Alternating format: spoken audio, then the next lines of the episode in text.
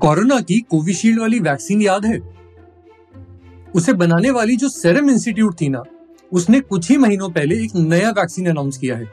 और ये vaccine malaria के खिलाफ काफ़ी ज़बरदस्त काम करती है। पर ये हमें और भी कुछ बताती है। तो आओ दोस्तों, आपको डिटेल में बताता हूँ।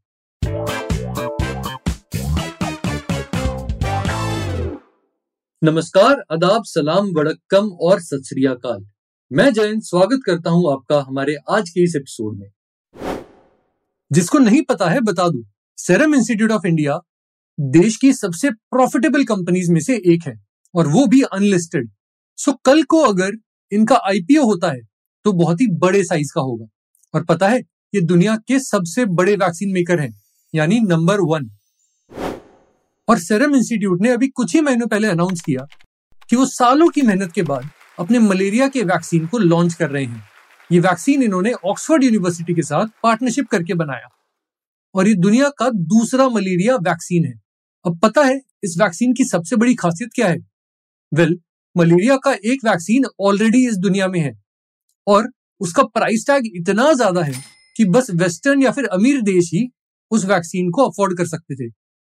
और यही रीजन है कि अब तक हमें इंडिया में मलेरिया के वैक्सीन की बातें करने को भी नहीं मिलती है। और अब ये बदलने जा रहा है, सेरम के वैक्सीन के कारण। इंडिया, साउथ ईस्ट एशिया और उससे भी ज़्यादा इंपॉर्टेंट है अफ्रीका।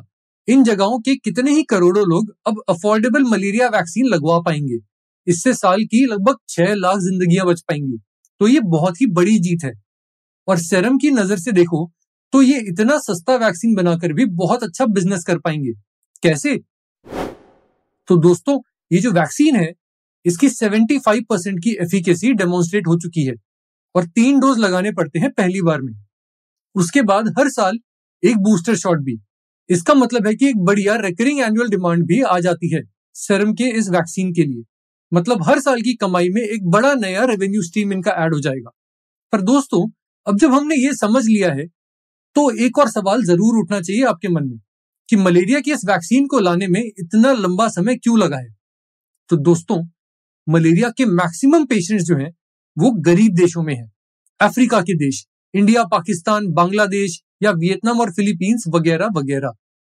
वैसे ही, जैसे दूसरी बड़ी डिजीजेस के साथ केस है, जैसे एचआईवी और टीबी ज़्यादातर डिजीजेस ये हमारे यहाँ ही पाए जाते हैं और मोस्टली गरीब देशों को ही हिट करते हैं। और इसका मतलब है रिटर्न ऑन इन्वेस्टमेंट काफ़ी कम हो जाता है वैक्सीन बनाने वालों के लिए, क्योंकि ज़्यादा रेट पर वैक्सीन रखेंगे तो लगवाने वाले लोग ही कम हो जाएँगे।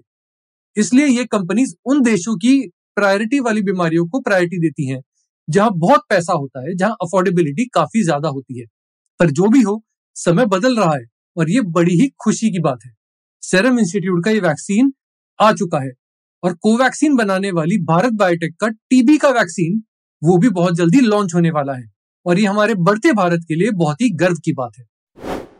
तो दोस्तों, यही है इस पॉडकास्ट का सार। अगर आपको हमारे पॉडकास्ट बियॉन्ड द हेडलाइन का ये एपिसोड पसंद आया तो फॉलो करें हमें अपने पसंदीदा ऑडियो प्लेटफॉर्म पे। फिर मिलते हैं अगले एपिसोड में।